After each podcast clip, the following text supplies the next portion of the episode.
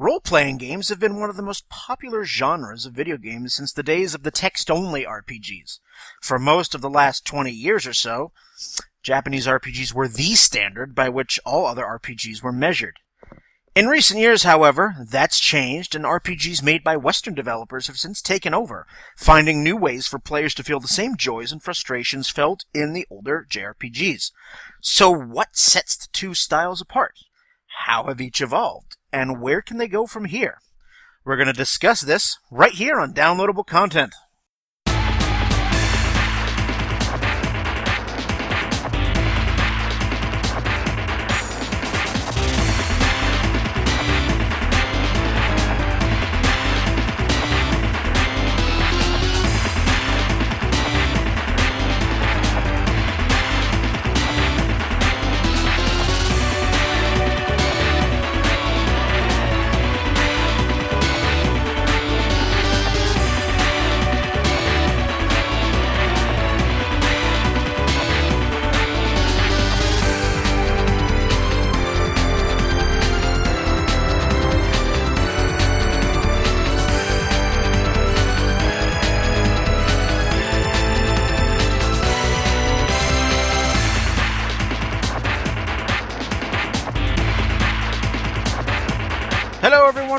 Downloadable Content. I am Brian, and with me on this episode, we have Ron.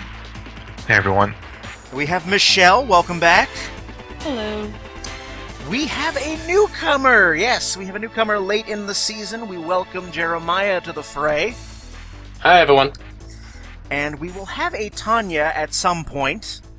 She seems to have vanished, as her usual, right before we, st- we start recording, so I'm sure she shall jump in at some point. But yes, we are going to be talking about Western RPGs and JRPGs on this episode. This is actually a fan suggestion. This episode was suggested by Jeremiah, and finally he makes it. yep. Yes, I do, finally. Finally, I have a recording day which is conducive to your schedule. Thank you for that. You're- You're very welcome.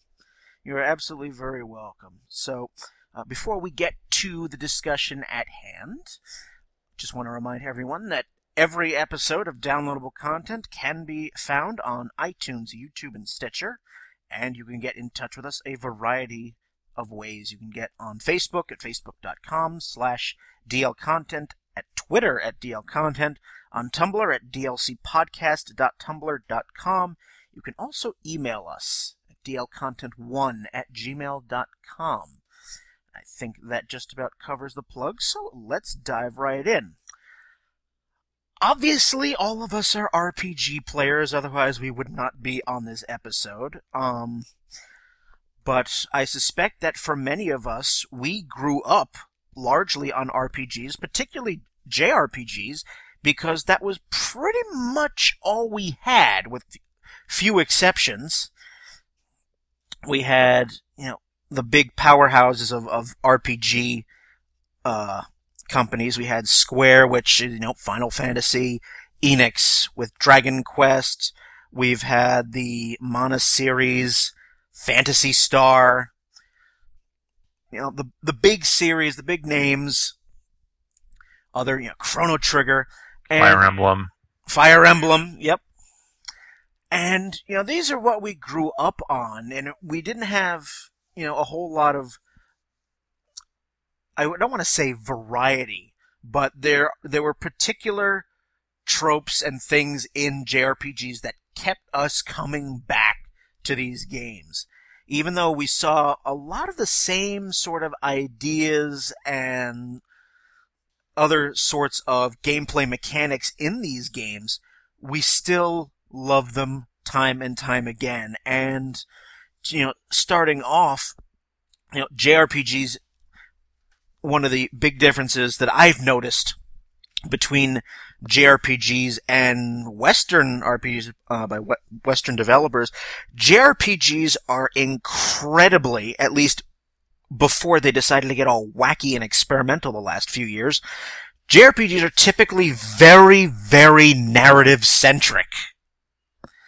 That is, you know, one of their strongest points is that they, they delivered an excellent, excellent story Um, also, you know, within that story, the, the protagonists of those games were typically not you. You weren't inserted into the avatar or of another character in terms of you know, first person or customizable anything.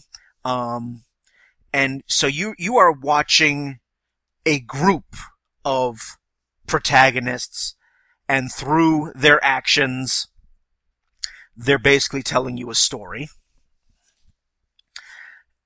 The emphasis seems to be on the group itself rather than, say, an individual person. Many JRPGs I've played and a lot of others have played, uh, one of the typical things you find is the sort of menu based combat system. And, you know, for decades, this is what we had. I mean, we had some excellent, excellent examples of that. I mean, I, we've already mentioned Final Fantasy and how most of the Final Fantasies, particularly in the classic era, used the active time battle system again and again and again. And while some people might consider that boring, Square typically made up for reusing these same sort of gameplay mechanics with amazing stories. But at the same time, I, I think the first JRPG that I played that I really, really, really, really loved and actually beat over and over, um, originally known as um, Final Fantasy Adventure, is known as what, Sword of Mana, I think it's called now. Um, that was the first one I ever played that had the real time battle system, and that's the first time I ever played an JRPG that I really, really could not put down, and then played it over and over on my Game Boy, original Game Boy, re- repeatedly. The first JRPG I ever played, shockingly, actually was Final Fantasy VII.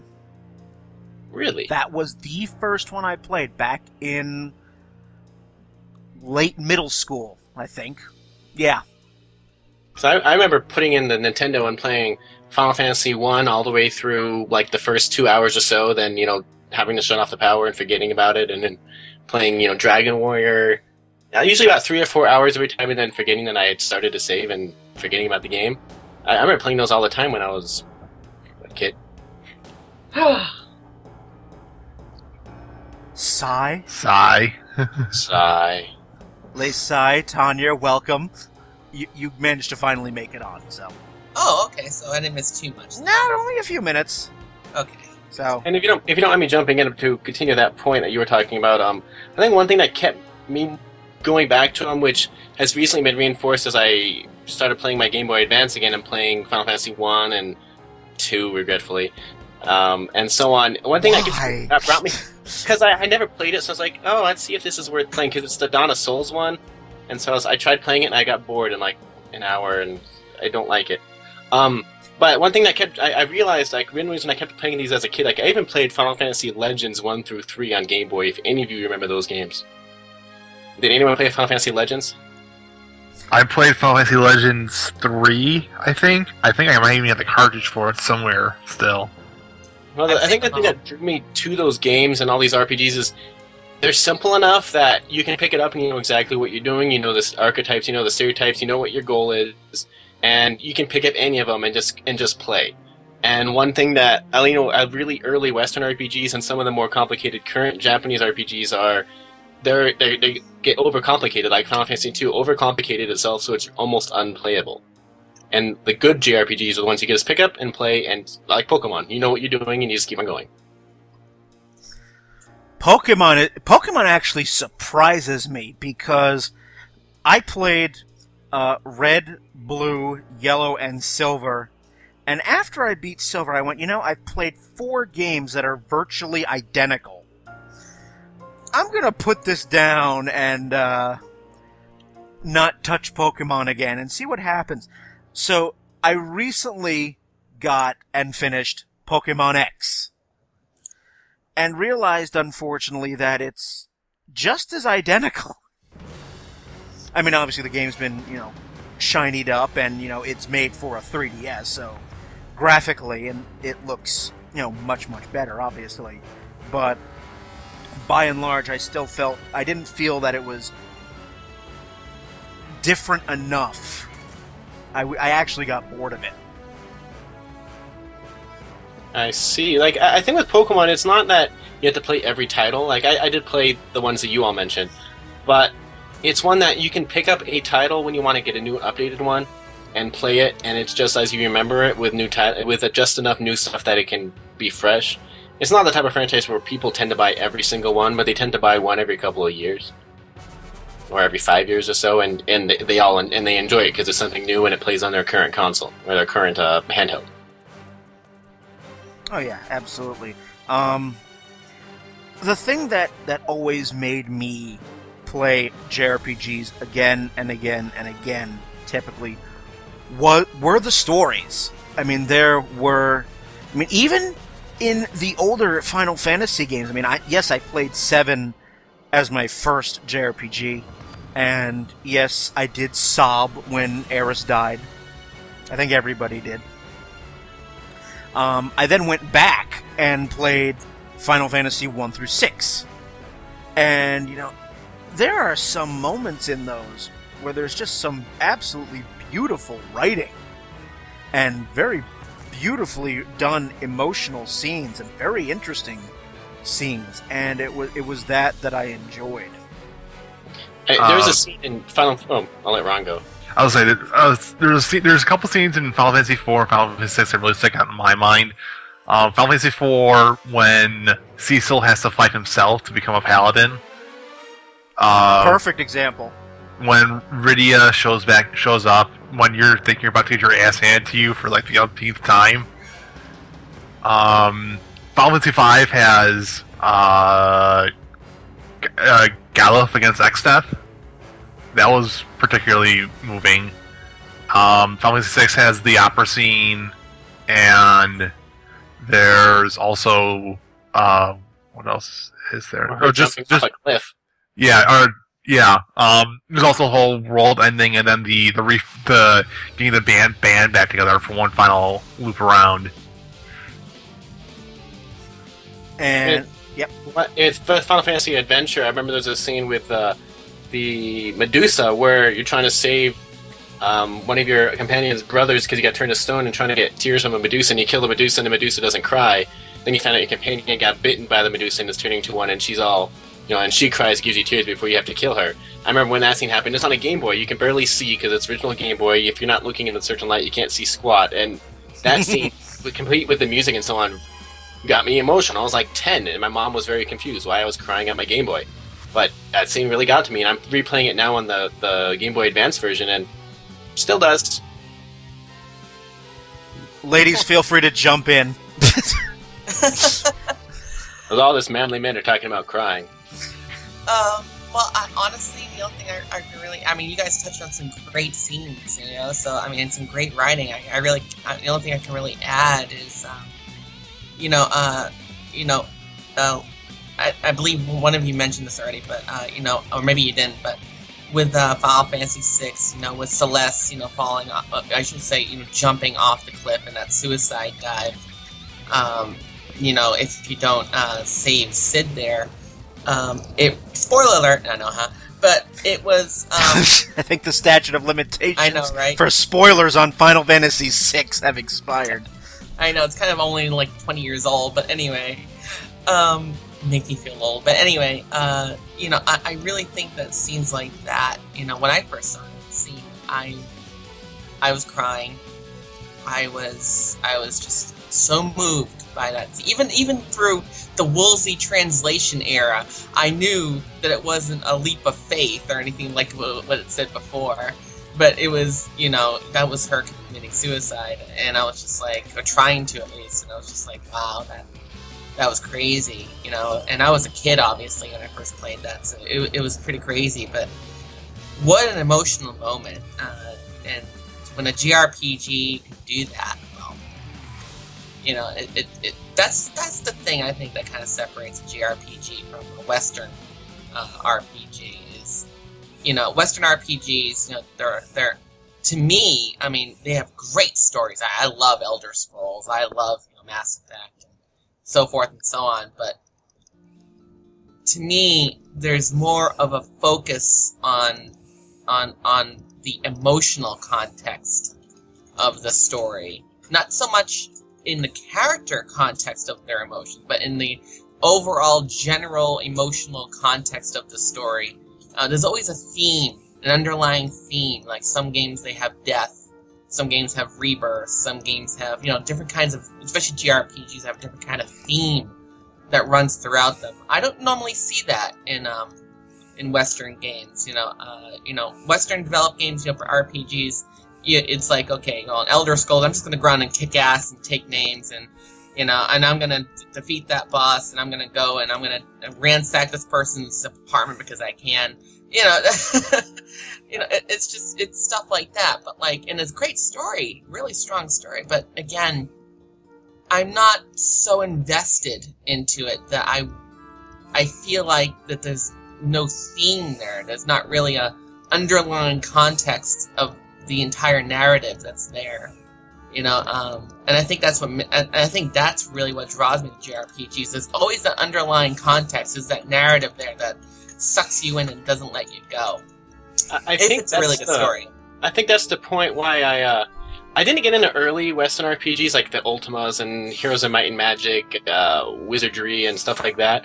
I think I didn't get into Western RPGs until Baldur's Gate came out because that game hooked me from the very beginning. And though it was freakishly hard after going from like Final Fantasy VI or something to Baldur's Gate, which is you know real time, and if you mess up once with a spell and don't cast it, you die, and then you just die a lot. It, you, you open a box, you die. It, it, terrible things happen to you all the time in that game. But that story was so strong to me that I, I played it all the way through, even though I didn't know what I was doing half the time. I had never played Dungeons and Dragons.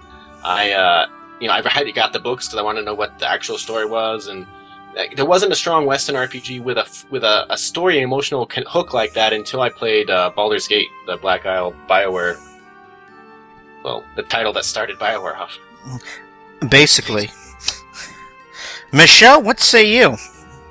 Oh, well, I mean, talking about um, JRPGs and the emotions, more recent titles um, like Infinite Undiscovery, I cried when Sigmund died, and then when they, uh, all the Unblessed got killed towards the end, um, that one really messed me up for a little while, and I've replayed that game like three times since I bought it. That's a 360 title. And, uh, Mana Khemia, that one made me sob like a little child. and that's a PS2 title, although it came out well after the PS3 had been released. Recent JRPGs that I really enjoyed. Lost Odyssey. Which is on Ooh, yes, which yes, is yes, on the yes, yes. 360. There's a scene now. That game is actually is newer, so I will not uh, reveal too many things in the way of spoilers. But there were there were certain moments in there that made me wibble, and you know that that particular, and it even felt like a a PlayStation era RPG too, because Lost Odyssey was four discs. I'm like, oh, I haven't seen a, di- I haven't seen one of you in a long time. But anyway, Another one that stands out to me is uh, Xenoblade Chronicles. well, On the yes, yep, Uh, And the last story as well on the Wii. yeah, um, there's a particular scene in that in the early on where you lose a companion, yes, you do. Eh, and like this, like kind of sets tones. Like this is meant to be a kind of serious, kind of serious uh game. Like this is a, a very serious threat that's going to happen to all these people, and you are, for some reason, the only person that can wield the one thing that can kill these things. And that's actually, I know the plot point you're talking about. That's basically becomes the driving factor for the main character.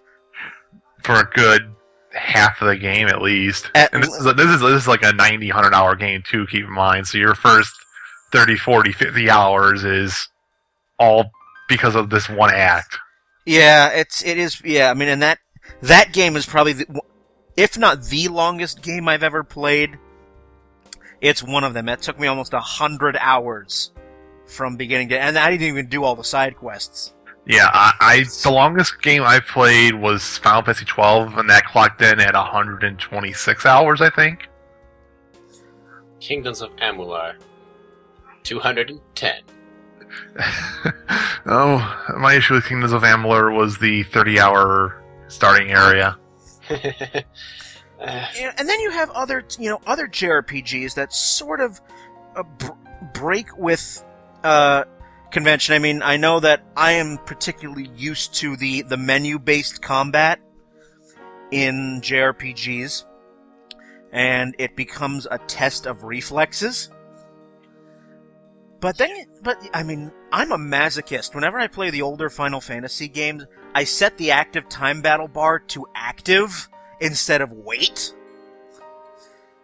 so that I, I, I, I'm a masochist like that. I'm like, oh, I have to, I have to make this decision because the enemy is still attacking me. He's not going to sit there and go, all right, what are you going to do? Cast an item or a spell? You know, you know, I need to eat. Uh, come on, just, just kill me and have done with it. But um, then you have the the hack and slash type JRPGs. Then the first one that immediately comes to my brain is Kingdom Hearts.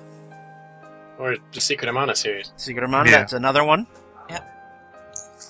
Um, Last Story is another one of those too. Though it's quasi because it also has strategy elements, but the Last Story is definitely one of those type of ones. So it also has emotional hook. Like if you know the last two hours of that game, oh gosh, The Castlevania series in general is pretty hack. Like the especially the later versions have a lot more RPG elements in them, and are still relatively hack and slash. Infinite Um, another Undiscovery is Oh, hack and slash, actually, too.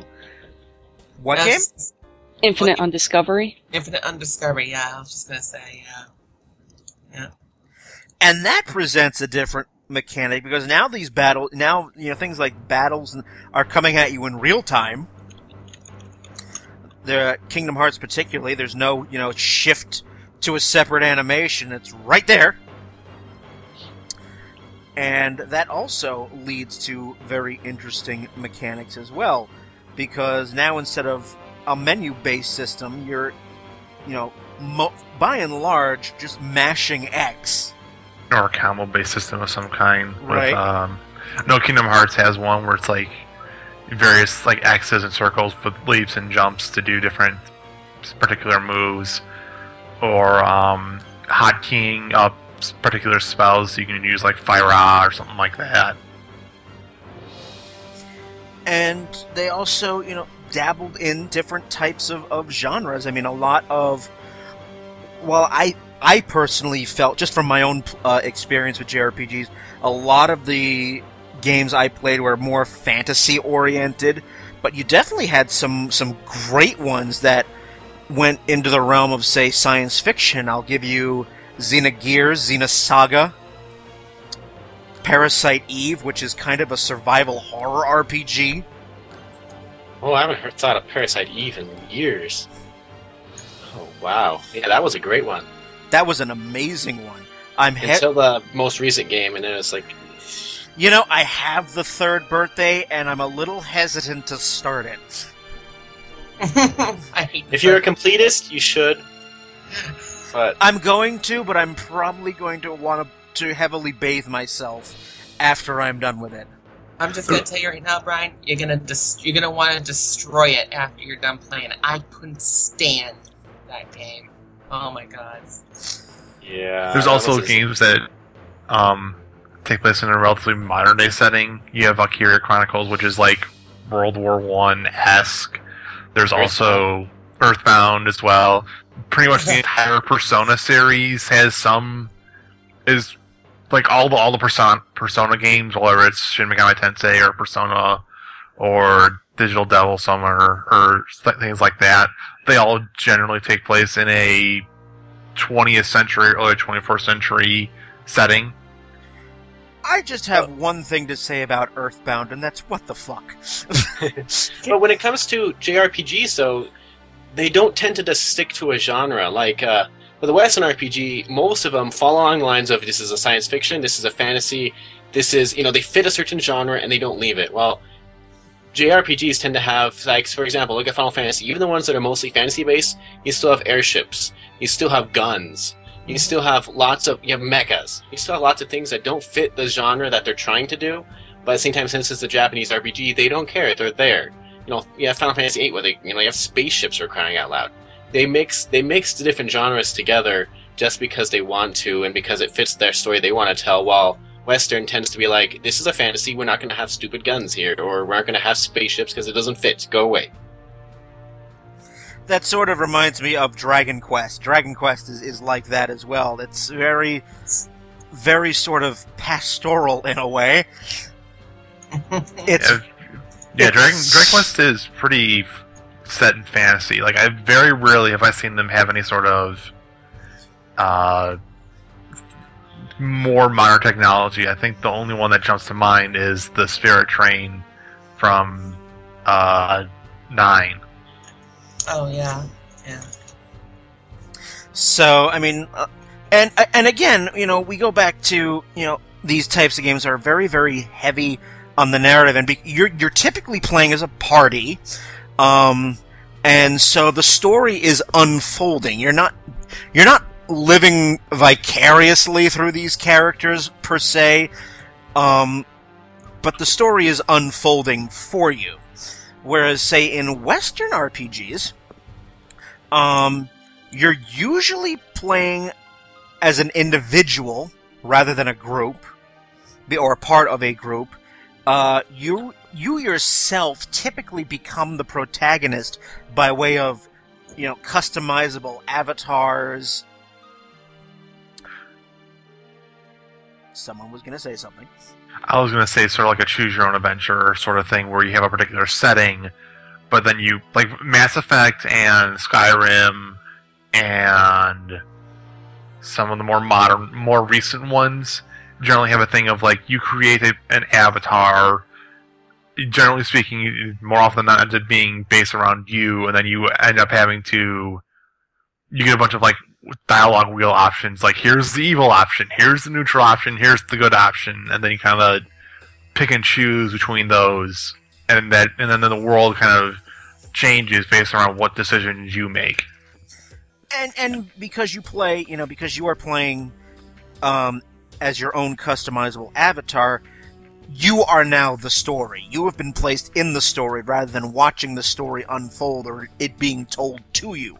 You sort of create it And I think that came from because a lot of Western RPGs are influenced a lot by Dungeons and Dragons. Um, you know, so Wizard of the Coast has a lot of influence on a lot of the Western RPGs, directly or indirectly. And so that's because, and so with those, you create your own character and you do your own adventures.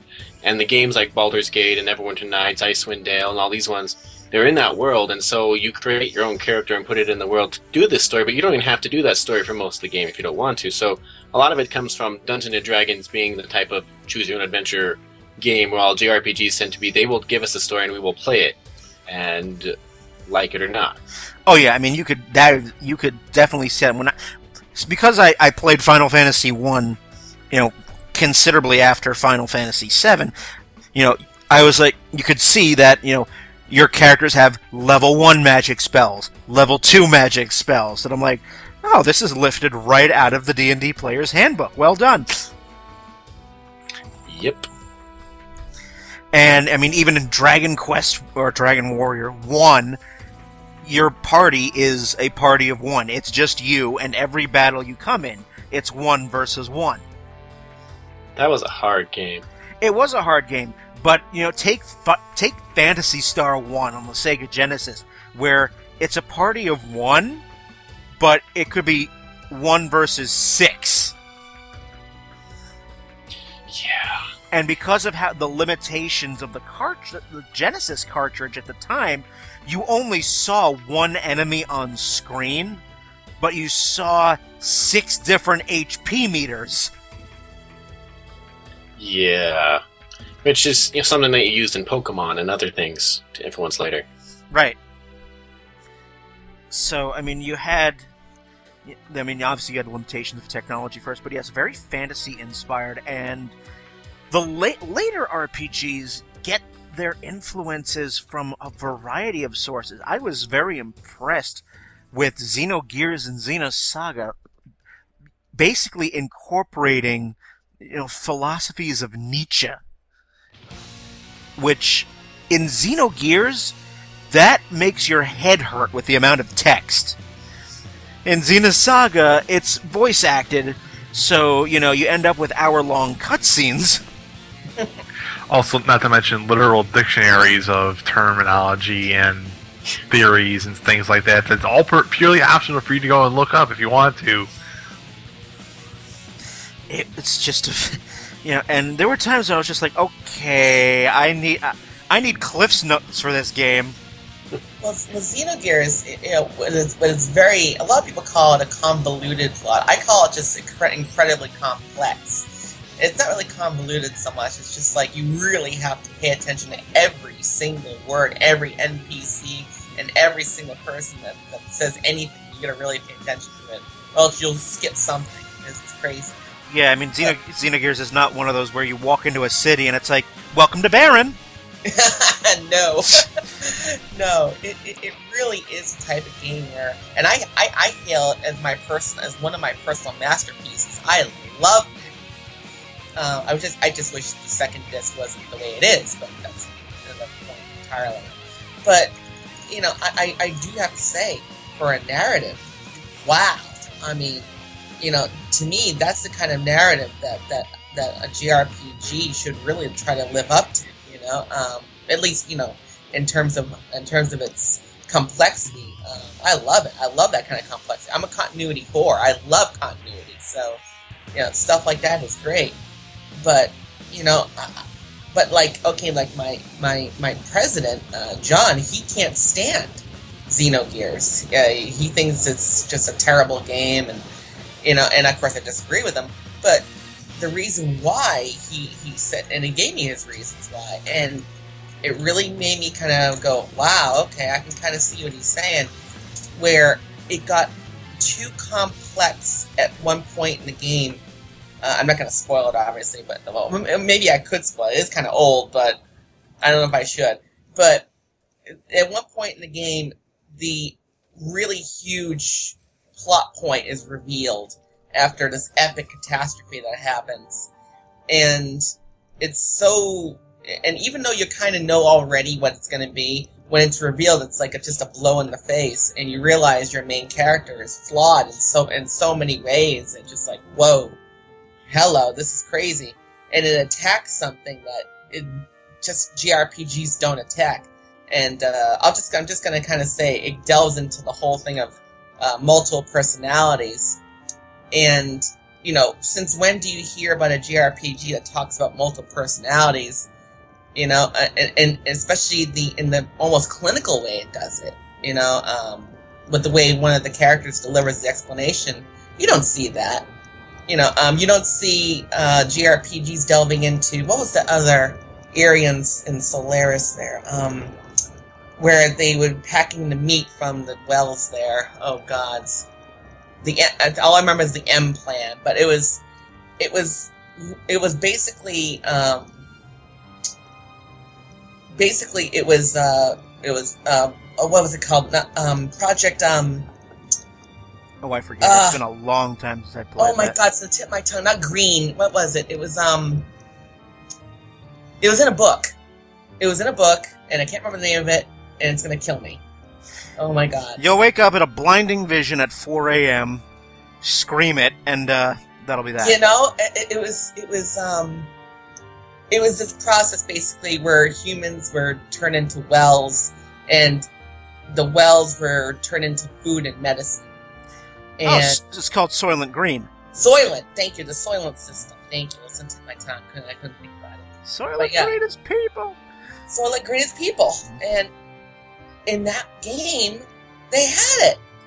They they had their own version of it, but they had it, and it's like, I remember that scene. I remember being a kid going, "Holy shit, That's messed up. that's really messed up." You know, it's like, and, uh, and I'm just like, I'm just, I'm. I remember sitting there as a kid, and I remember going, you know, to my friend going, uh, does that mean what I think it means? And he's like, yeah. And I'm like, well, that's messed up because they're eating people. It's like, yeah, they are. When do you see that? And even RPGs today, do you see something like that? Not particularly. I mean, Did you watch? Not watch? unless you count zombies. Did you wa- Did you watch Sweeney Todd immediately after? Love that movie too. But One of the things I also notice about JRPGs, and you know, some people have issues with JRPGs on this particular point, is that, um, especially now, some of the some of the tropes in JRPGs are seen as a bit insensitive, particularly with its portrayal of women. Because in most JRPGs I've played, if you have a female character, they're usually, not always, but usually relegated to the role of healer. Um, they're usually so incredibly weak that if you blow on their toe, they're dead. Rose is a perfect example.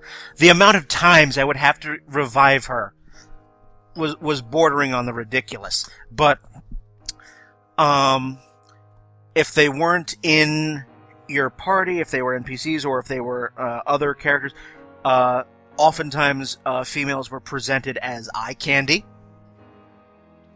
And while it might have been a little bit more acceptable is not the best word, but it's the it's it's the word that's coming to me, you know, 10, 20 years ago. Not so much anymore. Yeah, there's nothing like playing Final Fantasy II and having a female character be the most useless person with a spear ever. Can't even hit a thing. And then you play the newer ones, and finally your females are actually able to, you know, kick some ass.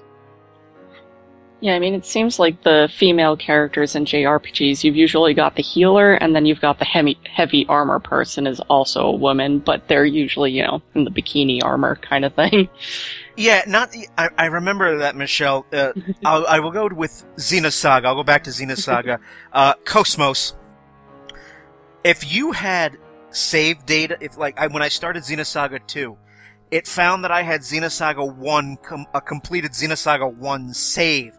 And so you get an unlockable. Uh, There's several unlockables actually, if memory serves. Alrighty, Michelle. Um, then I will let you go. Alright, I will talk to you later. Thank you for having me. You're welcome. Sorry you had to go so early, but you have to do what you have to do. Yep.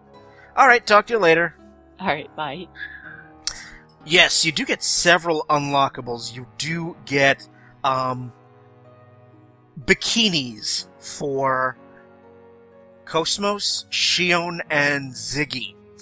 And this is a, this is a popular trope in in JRPG. I mean, you have the not only are you reducing your your female characters to eye candy and nothing more, but the the thing that always m- never made sense to me from a logistical standpoint was the less clothing worn, the more revealing the female character, the higher the defense stat. That, I blame uh, Blizzard in World of Warcraft for that. uh, did World of Warcraft come out before Xenosaga? Um, I just know World of Warcraft made that uh, meme popular. That also that's actually I find to be more of a Western RPG meme in general. Based like Conan the Barbarian, Red Sonja, and various things like that, where the less clothing you wear is for some reason the higher defense armor defense you have. I mean, logistically, that makes no fucking sense. But obviously, Yeah, it, it's it's not there. It, it- It's a the, de- bikini with a metal force field around the body. the developers did not put that in just because. I mean, let let's not you know beat around the bush here. It's Yeah, and for those who aren't aware, Ziggy is a 14-year-old kid who. Yeah, that's Momo. Xenosaga- I'll say, isn't he like 500 years old in Xenosaga or something like He- that? He's he's not a kid. Uh, you're th- probably thinking of Momo. Z- Ziggy was an actual person, but came. Oh, Ziggy was the red hair was the red haired guy, right? Yeah, that's Junior. I will show you a picture of Ziggy. He was like uh, Momo's protector. Okay, because Momo was the innocent, rel- the innocent girl that got royally mind screwed over multiple times in that game. Uh, yes. Let me just get you a picture of Ziggy. Shion was the scientist. KOS-MOS was the battle battle android. And the, the swimsuit they gave Ziggy was a scuba suit. So, you know, it was it was there, and yes, I can. And this happened, you know, quite. I remember him. Okay, but I know Junior had one too, though. I remember Junior had a swimsuit. It was just him in red trunks. You're right. Yes, that is that is correct. Yes, I remember that now too. Ziggy got the scuba ge- Ziggy got the scuba gear. Junior got the red trunks and like a snorkel. Uh, KOS-MOS and Shion got the incredibly revealing bikinis. Oh, Japan! Oh, Japan. Uh, oh Japan and so I mean this th- this particular trope does I mean now I think if you had a game with those types of tropes it would be still it would be very much considered very insensitive Yeah, but then it'll be like Lollipop Chainsaw, where it's just supposed to be fun and they do it on purpose. you know I've I've never played Lollipop Chainsaw you should. It's fun. As long as you approach it with a with a mindset of this is fun, this is for fun, this is not meant to be taken seriously, and the creators know it because it's it's done by James Gunn, who did Guardians of the Galaxy, did Slither and Super. He did the game. He, so think about the way he looks at life and go with that. Dragon Quest VIII actually took the idea of the female character as eye candy and actually made uh, added a hilarious uh, bit of statistical play. Oh yeah, with Jessica and seduction is the actual name of this. No, the, sexy? the stat Thing. the stat was called sex appeal, and every time Yeah. every time you leveled up, you could you had you got skill points that you could assign to stats, and you had the option to raise the sex appeal. And what that did was that the higher that stat, the mo- the higher chance that an enemy wouldn't attack because he was so infatuated by Jessica, or more specifically, her massive breasts. Not to mention that eventually, if you level the stat to 100, she basically gives you a, a boob job and uh, as a special attack. I remember that. Well, Jessica does have ample stage presence, and the alternate costumes, you- well, not the alternate costume, the different outfits you can buy during For the her, game, yes, yes. during the, you know, in game also did that whole, the less she wears, the, The, The- the, the the, expo- divine bikini, I think, is what it's called, or the, something like that. the exponential increase of the defense stat. Yeah, it's like it's like the divine bikini or something like that. Which is which, to be completely honest, has been in in Dragon Quest previously, where you have well, they they it's really called like divine bikini or something like that, where it's there's usually speaking, it's usually a really rare piece of armor that you can only get Or with not either armor. or not armor in, the, in this case, where it's you usually have to get it with a like a lot of the tiny metals. You have to have like eighty or hundred usually to even get it. Um, so usually it's not something you would get early on, but it's still it. You're wearing a goddamn bikini. Like what the hell? Yeah. How the hell can you, how the hell is is your defense so high when you're wearing practically nothing? Yeah. But you know that that's a, a uh, you know that's a particular trope. I mean, obviously, um, we already touched upon the, the menu-based combat at length. Uh, but f- uh, Final Fantasy has been getting strange of late. Uh, Final Fantasy, which is is is one of the standards for JRPGs, uh, has been getting weird these last few installments, to put it mildly. So, so it is it, it is here where we're going to take a break and end this first half. So on this second half, we'll continue the discussion. We'll shift also, you know, t- to Western RPGs as well, but we'll also talk about, you know, a little bit about the decline of the JRPG and where we see these franchise, these te- these genres going in the future. So while that uh, is forthcoming, you guys will have some music. And on that wonderful note, you're listening to downloadable content. We'll be back.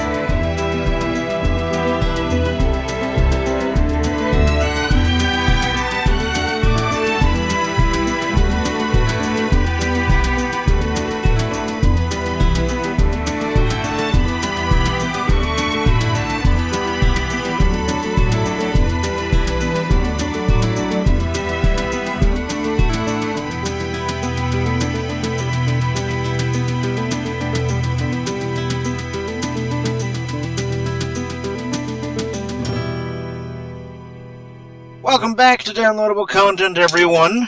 We're all still here, except for Michelle, who obviously left toward the end of the first half. But no one has, no one's died. No one's needed to be revived with a phoenix down or anything like that.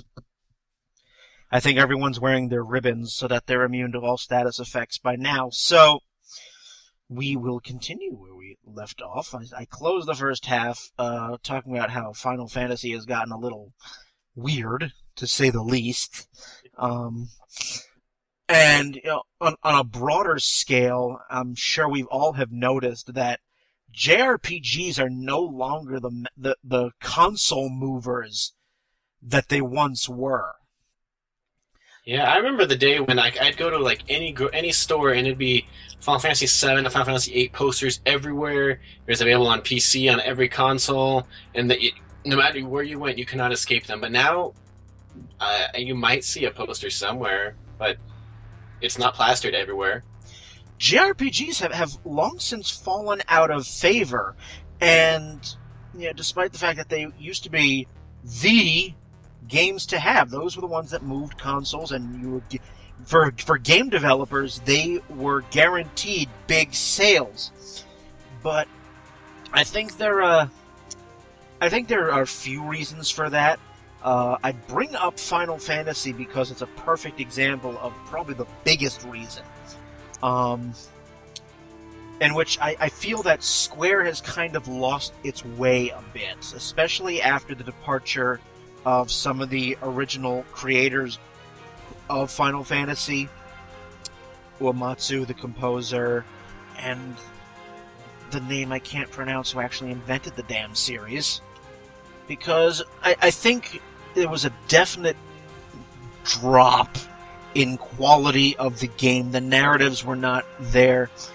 Hironobu Sak- Sakaguchi, that's who he was. Um, and you know, I think for for a lot of people, especially ones who played the older games, it kind of started with ten, and and it just kind of became a downhill slope from there. Um, well, I mean, with with Western RPGs start Western developers starting to grow by this time, Western RPG uh, game makers were finding that they could borrow a variety of game mechanics from other genres to be able to create that same sort of same sort of emotional highs and lows you could get from a JRPG, and that may have started to encroach on the JRPG's turf. I, I think the first Western RPG, uh, you can correct me if you think I'm wrong. First Western RPG I recall that really, really became a must-buy. That really that people started turning towards Western versus JRPG. I think started with Baldur's Gate 2, because Baldur's Gate 1 had a lot of goodwill, but Baldur's Gate 2 was the one that people put on the top list, their best lists of, you know, still on best lists of all time for some people. That one and uh, KOTOR 1, Knights of the Republic. People started really noticing that Western RPGs are actually good and they started shifting, you know, after Final Fantasy X away from those games that are getting as they, they're getting prettier, but they're also getting more confusing. I, I might argue uh, Fallout, the original Oh, Fallout. Yeah, yeah, I was just thinking. I was just gonna say that, Brian, is Fallout. I think it started with Fallout. Yeah. I mean, definitely around that time, you know, these games are starting to encroach on the JRPG's thunder. But I also, but but as going back, I thought the one of the biggest reasons for the JRPG's decline is the fact that, you know, particularly in Square's case, they decided to shift emphasis uh, from good narrative, good story to oh, we've got new consoles. Let's ramp up the shiny. Mm-hmm.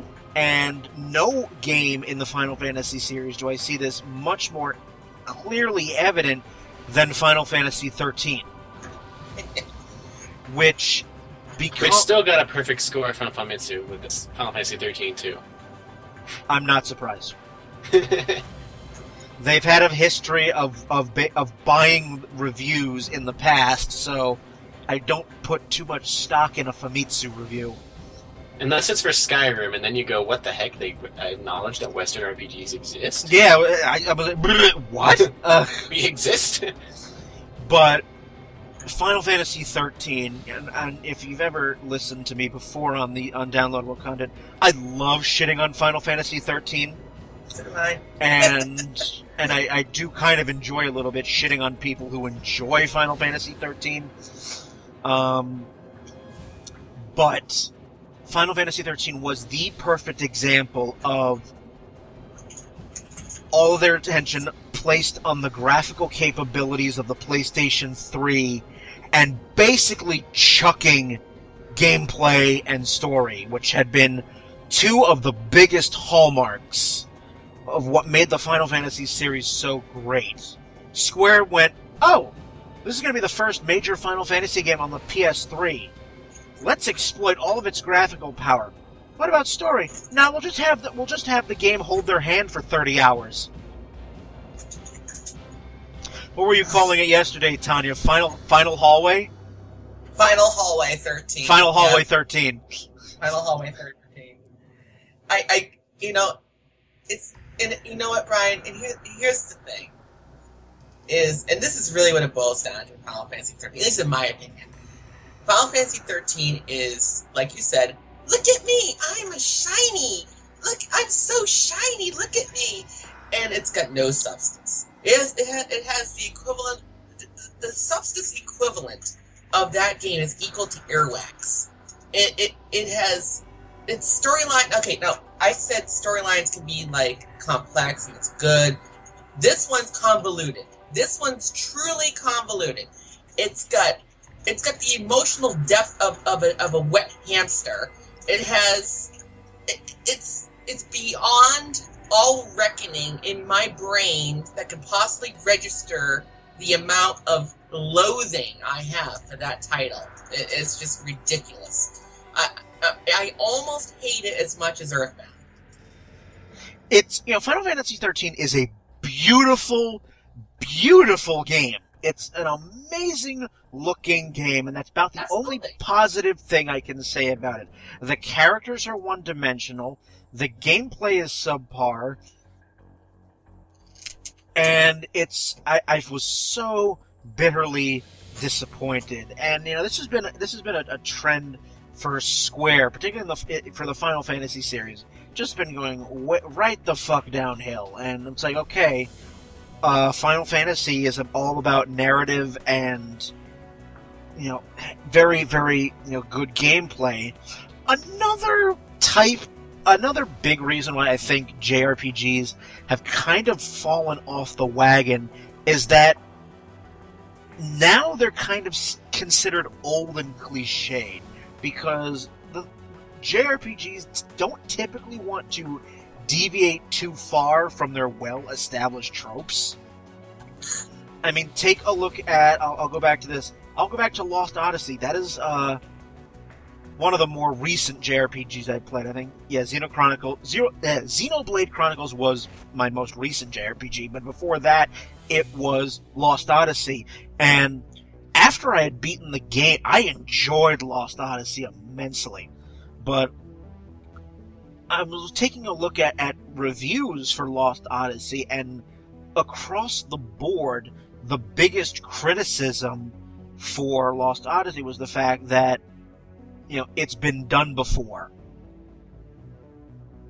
It uses a lot of the same JRPG tropes, and how you have the menu-based combat. You know, you have your, your you know your eye candy massively breasted female characters uh, who are also your healers. And, you know, the, the random battles. And th- for a lot of mo- current video game reviewers, they're basically looked at this and went, okay, we've seen this a billion times. Next. An- an- another aspect you can see it from is um, I'm, I, I ran my own uh, podcast. and I've gotten to interview lots of voice actors and people behind this stuff. And uh, one of them, um, who I, I know really stands out to me, I talked to him about this. His name is uh, Dameon Clarke, who's Handsome Jack in Borderlands 2. Um, But we asked him about some of his roles in anime and why he doesn't like doing JRPGs.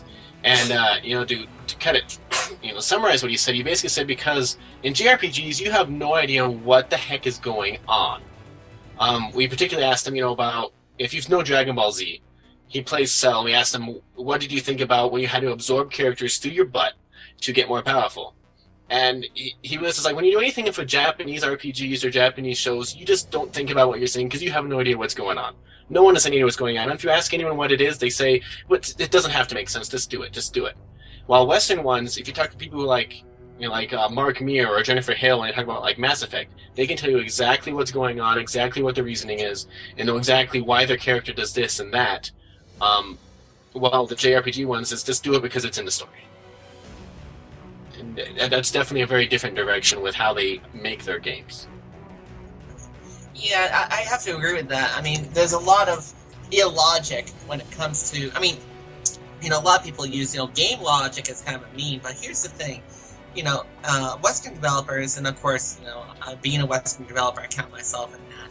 Is uh, in our games as well. Even though our games are styled after uh, JRPGs, they're so not. Um, you know, uh, we we not only try to avoid those certain tropes, we we um, we, we kind of poke fun at them in our own little subtle ways as well. But you know, um, but sometimes we break them. We just completely smash them to pieces. I mean, you know, and that's really and that's really I think you know uh, what it really is is you know you have a game like well, they, well uh, there we go like Lost Odyssey and yeah, I, and I think it's a great game. I'm sure it's going to be awesome, and so when I start playing it, because I can't wait to. But like, it's got the tropes, and you're going into it going, well, okay, is this going to appeal to gamers of this generation? Absolutely not. You you, you got to have a sort of logic that Western gamers are going to pick up on. You know, in our games, we have that, that things make sense. There's, there's a reason why our characters are doing what they're doing, and you can follow it. Um, you don't get that in JRPGs, which again is you know why I think Final Fantasy 15, um, even though it's going to be an action RPG and it's going to be more Western than it is going to be JRPG, but I still think it's not gonna. It's just not gonna be on the level that Western gamers nowadays are going to be connected to. But that's just my opinion. Uh, well, I, I certainly feel that with c- certainly older gamers. But here's another question for you: JRPGs are typically very narrative heavy, very very plot laden, and you have to pay attention to the story. Do you think younger gamers have too short of an attention span for such plot laden games? I, I think BioWare has proven with Mass Effect and Dragon Age that no, no we can definitely, younger gamers can definitely fall in love with a plot, a very in depth plot full of emotion, full of choice and decisions, and you know, it's fairly, you know, what Mass Effect series is what, 90 hours total for the whole series or something like that. Um, 70 to 90, and you, then they can get everyone to to fall in love with it. You know, not everyone has to play like a Skyrim where you don't the plot's irrelevant to the entire thing. Uh, Western gamers have proven, Western developers have proven they can make RPGs with that plot, with the focus, as well as characters you love, as well as you know stuff that aren't going to outright offend you because it's you know it's genre tropes or you know stereotypes. They, they've proven we can do it on this side, and I think that's what's hurting JRPGs right now is JRPGs are still re- thinking they need to rely on their cultural stereotypes. That's we're just not following that anymore here. Yeah, again, it's it's become old hat. So, you know, there's there's we like physics now. It's not like Advent Children where you can, you know, jump up in the air, throw someone, and the next person can be jumping up in the air a little higher for some reason and throw them in the air, and they, you know, this whole line of people checking someone in the air. And it doesn't make sense because, as I said on the commentary, F physics, who cares? So, so I mean, JRPGs are, are having a little bit of an identity crisis, but I think that, um, you know, for somebody like Square, I think they're they're going a bit too far with trying to change the formula. However, you do have some Japanese uh, game makers who have taken up the mantle of making Western style RPGs, uh, i.e., Dark Souls. And Demon Souls, Oh yes. which uh, And you can also say with Square, um, Deus Ex. So That's Dar- a very unsquare game. that's you know especially you know Dark Souls. Uh, if you are a glutton for punishment,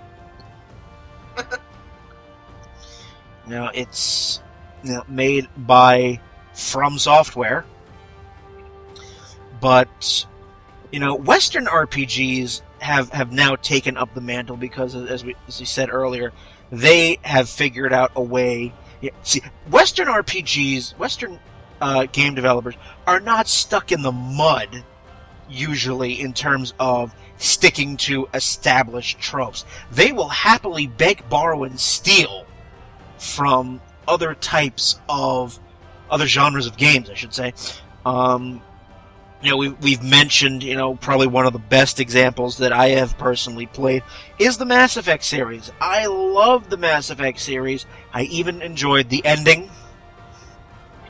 Yeah, I know. did I. I- I, I love that. I'm playing through that whole thing again right now that I got all the DLC. uh, you know that's the the ending the ending was great i'm currently uh, plugging my way through dragon age and you know, you know when and even first person shooter games are incorporating rpg elements i think call of duty has a leveling up system in its multiplayer i think i could be wrong um The leveling up system in most like Call of Duties and Battlefields nowadays is usually just leveling up to get better guns or better modifications for said guns. Um, let's see what else. The Elder Scrolls series, which you know, one of the things I love most about Skyrim is the fact that because what I mean, this is true because Western RPGs don't typically follow a linear story. Um, you can put the game down for months. And then when you finally pick it up again a hundred years later, you basically don't miss anything. It's back to you know kicking ass because you are not. But if you put Xenogear, uh, Xenoblade Chronicles down and you pick and you pick it up, you're like, I have no idea where I am. I need to start over. Well, that's because Xenoblade Chronicles is. Uh, not only is it a long game, it's a fairly laid work. Oh my god, great game, but oof. One one question I have about Square Enix is, you know, they make they do all this weird crap with Final Fantasy now, but then they make games like Deus Ex: Human Revolution, which is a Square Enix game, and Yep. considered one of the best Western RPGs ever made. Where did they pull that out? Like, I know they, the series is, you know, they can't really change the series too much, but like, where do they go from making weird stuff and then Deus Ex is just like, ah, let's just release that game and see what happens? You know, honestly, I, I think I have an answer to that. It's because literally, I mean, you know, everybody knows how big Square Enix is, obviously, but I mean, you know, they have different divisions that handle these games. I mean, I'm sure uh, Deus Ex has more um, has more. Uh, is, is is is is either their Western department? Is it, uh, I'm sure maybe Square Enix America or Square Enix North America. it's or whatever it's Eidos. called. It's called- Was it Eidos? I think it's Oh, okay. Eidos. So Yeah, the developer is I- I- Eidos. Oh wow! So I Eidos. Okay, so there we go. But, Square like, Enix just published the game. yeah, they publish it. But like, take a look at like Tomb Raider. There, there's a perfect example. You know, uh, it it's something that you know Square Enix put out, and from what I saw, they weren't actually expecting it to to really you know be a be be a be a, be a killer app, but it turned out to be that way. But then they go, oh well, actually, it didn't do as well because it didn't it didn't it didn't. It only made a, it only made a little bit It more. didn't sell than 8 what we million copies, it sold 7 million copies. yeah, exactly. So like they're like, oh no, it's it's it's, it's still a failure. And it's like, Just had a terrible thought of think of Tomb Raider if it was made in the style of a Final Fantasy game, female wise. Yeah, see what I mean? Ugh. That's it. it, it, it it's like it, it made me go, wow. Okay, so they're capable of a Tomb Raider game. They're capable of Deus Ex. They're capable of this, but. I, all you gotta do is take a look at Final Fantasy 13 or Final Fantasy 15 or whatnot, and it makes no sense. Their sensibilities, it, it, it literally feels to me like there's like there's two or three different divisions that are just like not communicating with one another. There's no communication there because if there was, you'd see some overlap, and you're not seeing that. and you know with with western developers now basically taking up the slack there's kind of no need for you know the JRPG which means that the JRPG has some some serious work to do if it wants to stay relevant and so I'm going to shift gears a little bit um, you know JRPG you know what does the future hold for JRPGs and I think that it, for JRPGs to stay to to to con- not fade entirely into obscurity as a as a niche genre, it does need to change a bit in how it you know how they make games. You cannot stick to the same ty- the same tropes which worked for 10 20 years, especially with you know today's gamers. They we have very very varied tastes genres continue continually blend in all sorts of, of games. You don't have you know you don't have games anymore that's typically one genre. There's a mix of a uh, mix of genres. So I always end up, and I, I have done this in, in many episodes of downloadable content. I I always go back to indie games because indie games currently are not afraid to do what the AAA developers are afraid of. Absolutely. So, Yeah, right. I, I, I agree. and so a couple of games that I think are perfect for, you know, a modernization of the JRPG. Tanya, I've tooted your own horn enough, so I'm going to shift. Uh, I'm going to throw out another developer. Good. Um, the the company is called Zeboyd Games, and I've played two of their uh, old style JRPG inspired titles: Breath of uh, Breath of Death Eight and Cthulhu Saves the World. I don't know if any of you have played either of those titles. They're No, on hilarious. them. They I haven't no. they're they're very cheap. You can find them on Steam. They're very cheap. They're pretty short. They're between eight and ten hours, and they are set up as an old school, you know, NES or Super Nintendo RPG, turn-based battle system, uh, very much reminiscent of the early Dragon Warrior games. But they do things like they, they break some conventions. For example, there is a lot of parody, there's a lot of fourth wall breaking, especially in Cthulhu Saves the World. It's hilarious. Your your female characters are not just tits and ass who throw out a healing spell. They can hold their own. And that's great. I, I think it's a it's a wonderful both of them. Breath of Death Breath of Death Seven. It's called Breath of Death Seven: The Beginning, which itself is is a parody because it's the only game in the Breath of Death series. It's called, the full title is Breath of Death Seven: The Beginning, and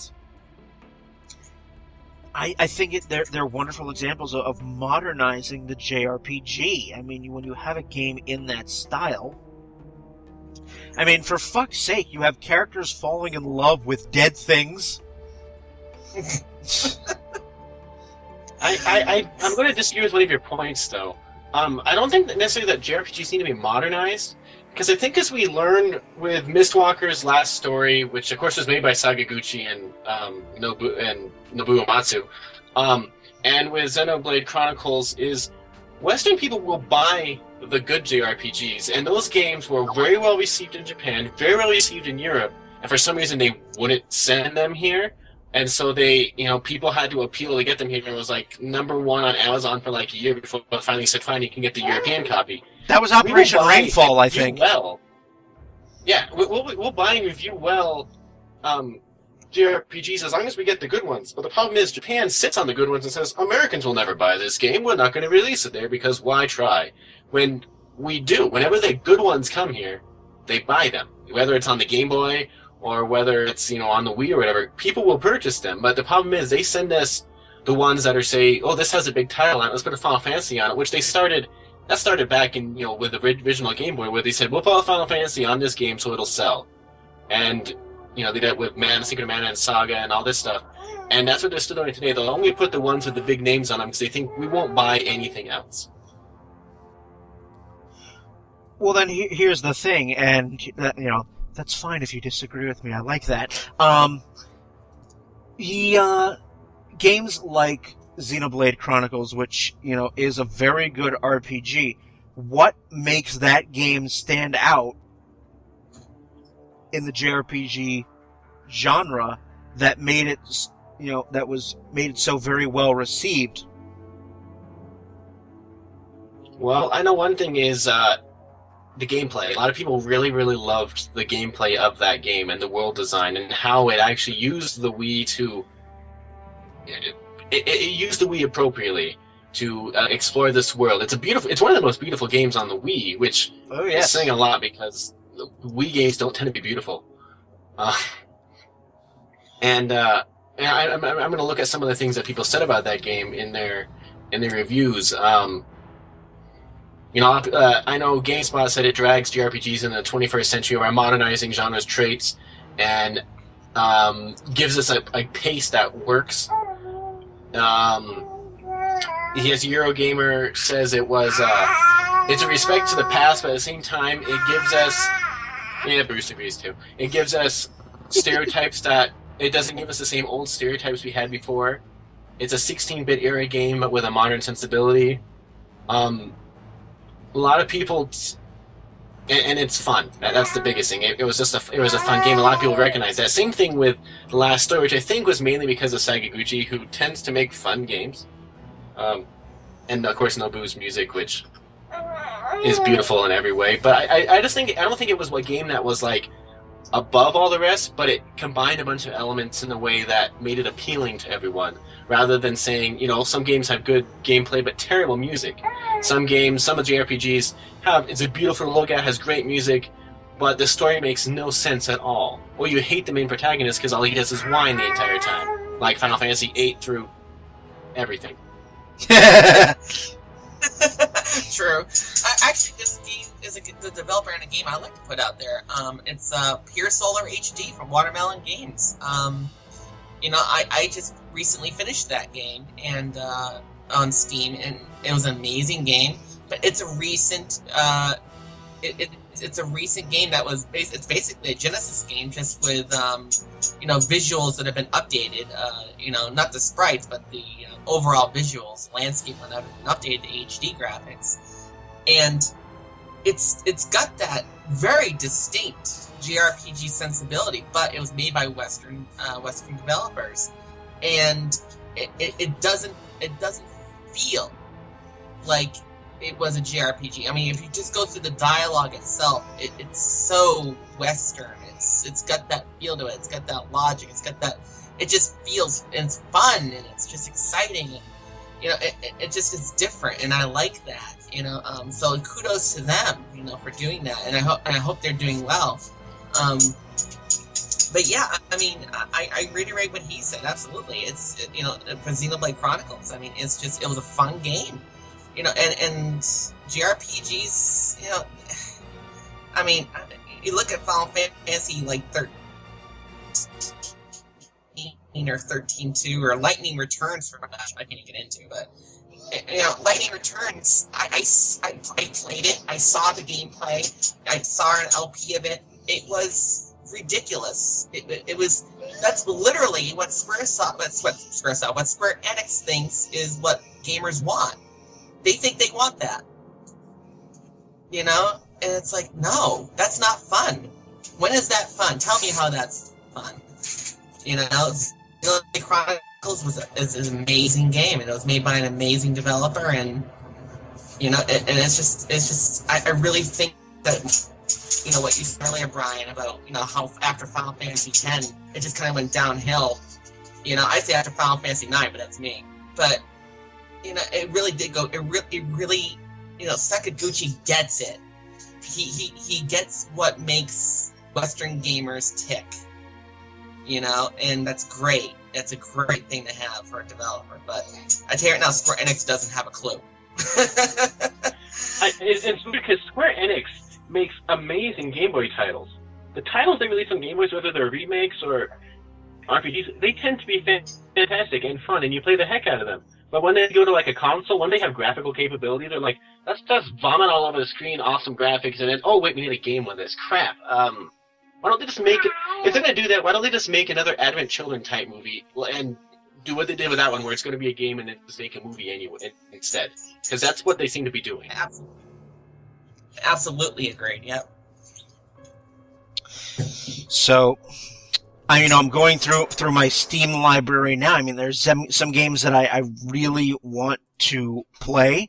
Um, Evoland, which I've heard is really good. That's a game where you basically play through the history of RPGs. And the game graphically, you start off, you know, playing at this top down view. You start out your character's like an 8 bit sprite, and as the game progresses, the graphical quality improves with as you go forward in generations of JRPGs. And actually more than that, Brian. Apparently, also the gameplay changes up where it goes from um, uh, turn-based to action RPG to, to 3D turn-based, like ATB to, to action RPG. It's crazy. Um, there's also another game that I'm, I want to play called The Last Remnant. Um, I also have another RPG. This is uh, you know, made from a Western developer on Steam. It's called Saturday Morning RPG,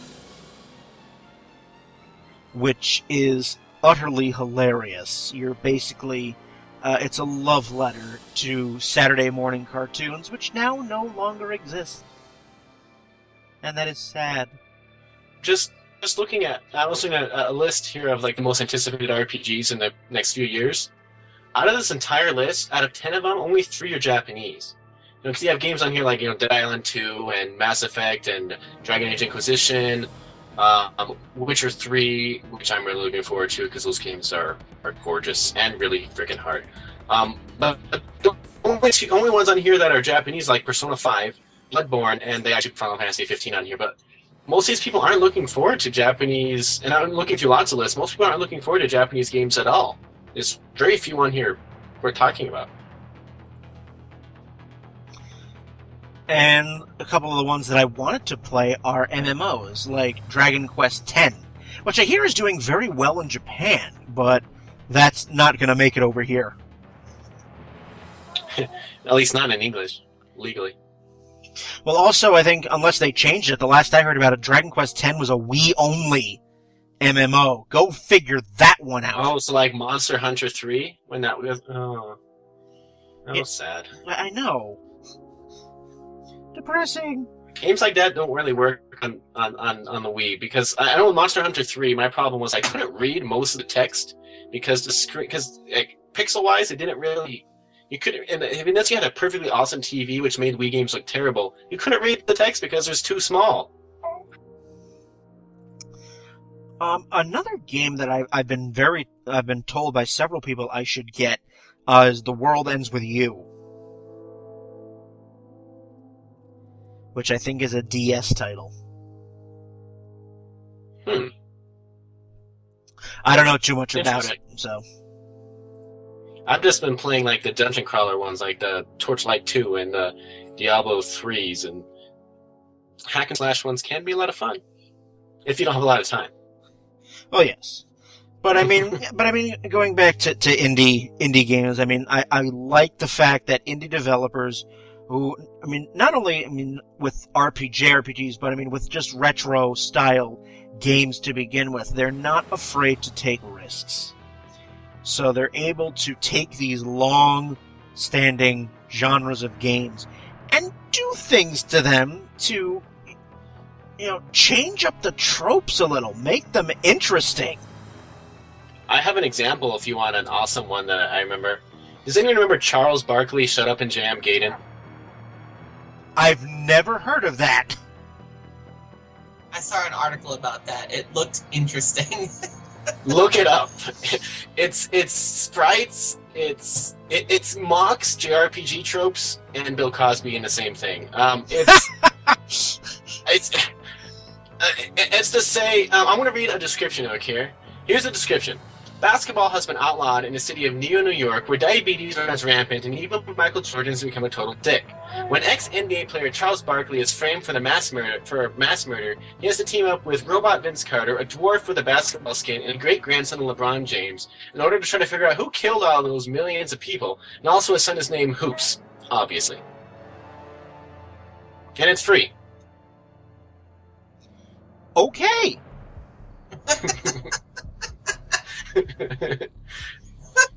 I I kind of have a. You said you're making fun of Bill Cosby. Is everyone wearing like a, a Cosby sweater? There, there is someone who only talks like Cosby, and yeah, with the zippity zop and the flubity flop and the. Uh... Yep, and he's like the guy who has to give you information, and you have no idea what the heck he's saying. All right. kind of reminds. check out that game; it'll at least give you a smile. Kind of reminds me of the character of Senor Cardgage from Homestar Runner, but. But be that as it may. Alrighty, so the last question I wish to pose to the group uh, is where do we see uh, Western RPGs and JRPGs going? Um, I'll tackle this one first, I guess. Uh, I think Western RPGs are moving into the realm of uh, they want to make fewer games. So rather than making sequels, they're going to make MMOs where they continue continuously um, update them. Um, you know, you saw that with the Old Republic. There are resources in a game they can just continually making better and continue adding stuff. There's having and more titles that cost hundreds of millions of dollars sometimes. Um, I, I think that's especially with Bioware and Blizzard. That's where they're hitting. Is they, they aren't going to have very many standalone titles, but a title that they can just keep on updating continuously rather than just every couple years sequel. So you tend to think that Western RPGs are just are going to eventually more and more shift to either multiplayer or MMO sort of. Yeah, I can see them making say like a Mass Effect universe game soon, where it's just going to be Mass Effect, and it'll do like they did with the Old Republic, where there's flashpoints and there's all these extra things to continually continuously add. You know, Final Fantasy XI can, can be alive after ten years and continuously add expansions. I, I think if they can find a way to make the pay the pay model work, um, or find a way to keep funding it, um, I think MMOs are going to be the future of a lot of Western RPGs. I hope not, because I love my single player experience. Well, play the Old Republic. It's a 200 hour single player MMORPG, each class. Eh. That'd be good if I was into Star Wars. But I'm not. Shame. Alright. Tanya, what say you? Um, well, you know, that's a tough question. I, I think um, JRPGs um, that are Japanese developed, obviously, I think that uh, I think if they don't evolve, and I mean really evolve uh, with Western, uh, you know, um, culture and whatnot, and they get and they really break those tropes, then I think they're gonna. I think they're gonna actually just fade away. I think um, you know you're to have your Western RPGs, but those are to be, you know, I think saying Western RPG is going to take on a whole different meaning because of indies, like you know, not just my company, but also you know plenty others that we mentioned. But you know, you, you're going to have these uh, these indies that are going to they're going to be the big behemoth companies in the future, and uh, they're going to be churning out, you know. Uh, the next huge AAA type RPG that's going to be styled after a type of JRPG in the past, but it's not going to happen that way no more. It's going to be with Western sensibilities and, and adapting to the, changing climate and, you know, um, putting in a different philosophy than uh, Japanese type games and so forth. So I, I think you're going to see the Western developers uh, is going to basically be the Japan of JRPGs uh, from now on. I think that's what's happening. It's already happening. I think it's going to continue to happen. Indies are going to take up the uh, are going to take up the are going to take it up and take upon the mantle, and they're going to go forward with it. I also think that um, Western RPGs, as they stand now, I think they're going to go um, a different kind of MMO route. Um, I have to agree with, with what he said. I, I, I do think that they're going to go a different kind of MMO, MMO route. I think that's going to be more of a persistent um, online, you know, in the browser type thing where, um, you know, where it literally is that you can have a single player experience, but that it's mostly going to be multiplayer and it's just going to be like, you know, a constant, ever evolving, changing world and, you know, so forth and so on. Basically, like, you know, World of Warcraft souped up. That's what I think. Um, that's where I think where it's all headed again, I, I, kind of hope that it doesn't go completely into the MMO category because I do like my single player experiences. Although the mechanic that games like Dark Souls and Demon Souls uses, where you are playing single player but at the same time connected to everyone else on the PlayStation Network or, or Xbox Live playing that game, leaving little notes for you to either listen to or ignore at your peril. I could definitely see that. That's that's an enjoyable mechanic. So, uh, Ron, the the question I posed was, where do you see JRPGs and Western RPGs in the future? What do you prognosticate? I think we're gonna see JRPGs become a niche. I don't see how they can sort of right that ship after how few how few successful ones have come out in recent memory.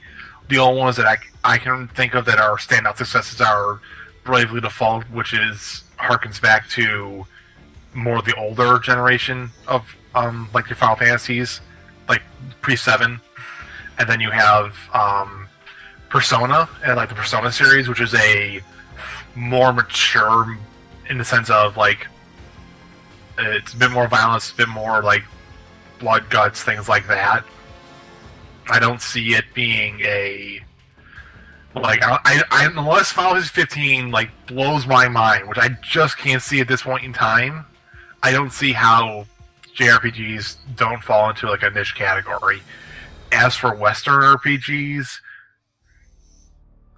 um, I think you'll have your occasional AAA studio like BioWare or um,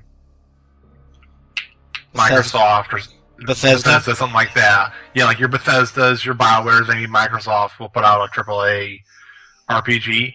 But I think most RPGs from the Western scene will be a like a like an MMO or a Dark Souls type thing, where like you have a single player world, but you have like that online that, that brief moments of online inter- interaction. I kind of hope all of you are wrong for my sake, but I, I, will have one thing to introduce. I think the one company that will not make an RPG, uh, an MMO, so to speak, um, in that way, uh, who's actually probably to me the most interesting um, newcomer into the RPG world, is probably Pro- uh, CD Projekt or the Projekt Red the guys who make The Witcher and Cyberpunk 2077 going to come out sometime soon. They're the ones that have definitely delved into our hardcore RPG mechanics. I don't think they're going to leave that one anytime soon. Um, the like the Shadowrun game that's on uh the Shadowrun Return that's on Steam right that's that's a that's a really good one that I like. Um, my issue with it is that unless like for most studios, like unless you're doing a something like a like how Shadowrun did their game, where it's like they have a they have the main game, and then they're they're gonna put out like a couple like separate like uh se- se- separate storylines or like different in, in like similar length in terms of gameplay. But I, I just don't see the development time being like years and years and years on most RPGs nowadays. Like I don't see how that can be sustained when e like previous RPGs would take maybe a couple years at most to make, and most of that was just like space limitations more than anything else. Alrighty. Well, there we go. So, uh, before I put a bow on this episode and bid y'all farewell, I will give Jeremiah a couple minutes to plug his own show because I'm, you know, I'm a good kid like that. So, Jeremiah, what do you do? Um, so you can find uh, my show. It's uh, Bombad Radio. You can find us at bombadradio.com. Um, we're on Facebook and Twitter, Stitcher, everywhere podcasts are, because that's what you do. Um, we have shows out every Saturday. Um, this Saturday, actually, I don't know when this is going to air, but this Saturday we actually have a speakerologist. He's Travis Langley, here with Batman and Psychology. So we like talk about everything: video games, video games, uh, comics, movies, mainly the voice actors. You want to hear us talk about hear talk to voice actors in video games, we have pretty much everybody you can think of, from Jennifer Hale to uh, we have Billy West coming up soon. We have uh, Mark Meer. We've had well, Mark Meer's wife is even funnier than he is because uh, she wants to shoot him in the face. But uh, yeah, we have, we have lots of people like that. You can find it at bombadradio.com. Excellent. Well, thank you very much for that. Uh, Tanya, if you want to give a, a brief plug for any new listeners out there. Um, well, actually, um, I'll just do uh, real quick. On um, obviously, you know, I'm the CEO of Kasara Studios. We're currently releasing episode two, War of the Abyss, the sequel to our first game, uh, on November 14th of next month. So, uh, you know, um, there's a trailer up um, up on our YouTube, so go check it out. And uh, yeah, it's gonna be awesome. Looking forward to it. Well, there we go. So, my final plugs here again. If you have any questions, comments, anything you would like to add on this episode or any other episode of downloadable content, you can get in touch with us a variety of ways. You can get on Facebook, facebook.com slash dlcontent, on Twitter at dlcontent, on Tumblr, dlcpodcast.tumblr.com. You can also email us, dlcontent1 at gmail.com, and as always, all episodes can be found on iTunes, YouTube, and Stitcher. So there we are, and that's been a pretty good, pretty good chat. So it remains for me to thank Ron, Tanya, and Jeremiah. Welcome, you finally made it, and thank you for the suggestion. Thank you for the for the suggestion for this episode. It was nice. Yeah, and you did, you a couple of other my suggestions, like continuing the Final Fantasy series with all the, the offshoots. and so on. That's right. That was your that was yours too. So Maybe you'll have more about StarCraft soon, and I'll talk about that. or non-World of Warcraft Warcraft games. Uh, well, yes, there, there's also that. So again, thank you guys very, very much for being on this episode. And with that, I'm Brian. Have a good one, everybody.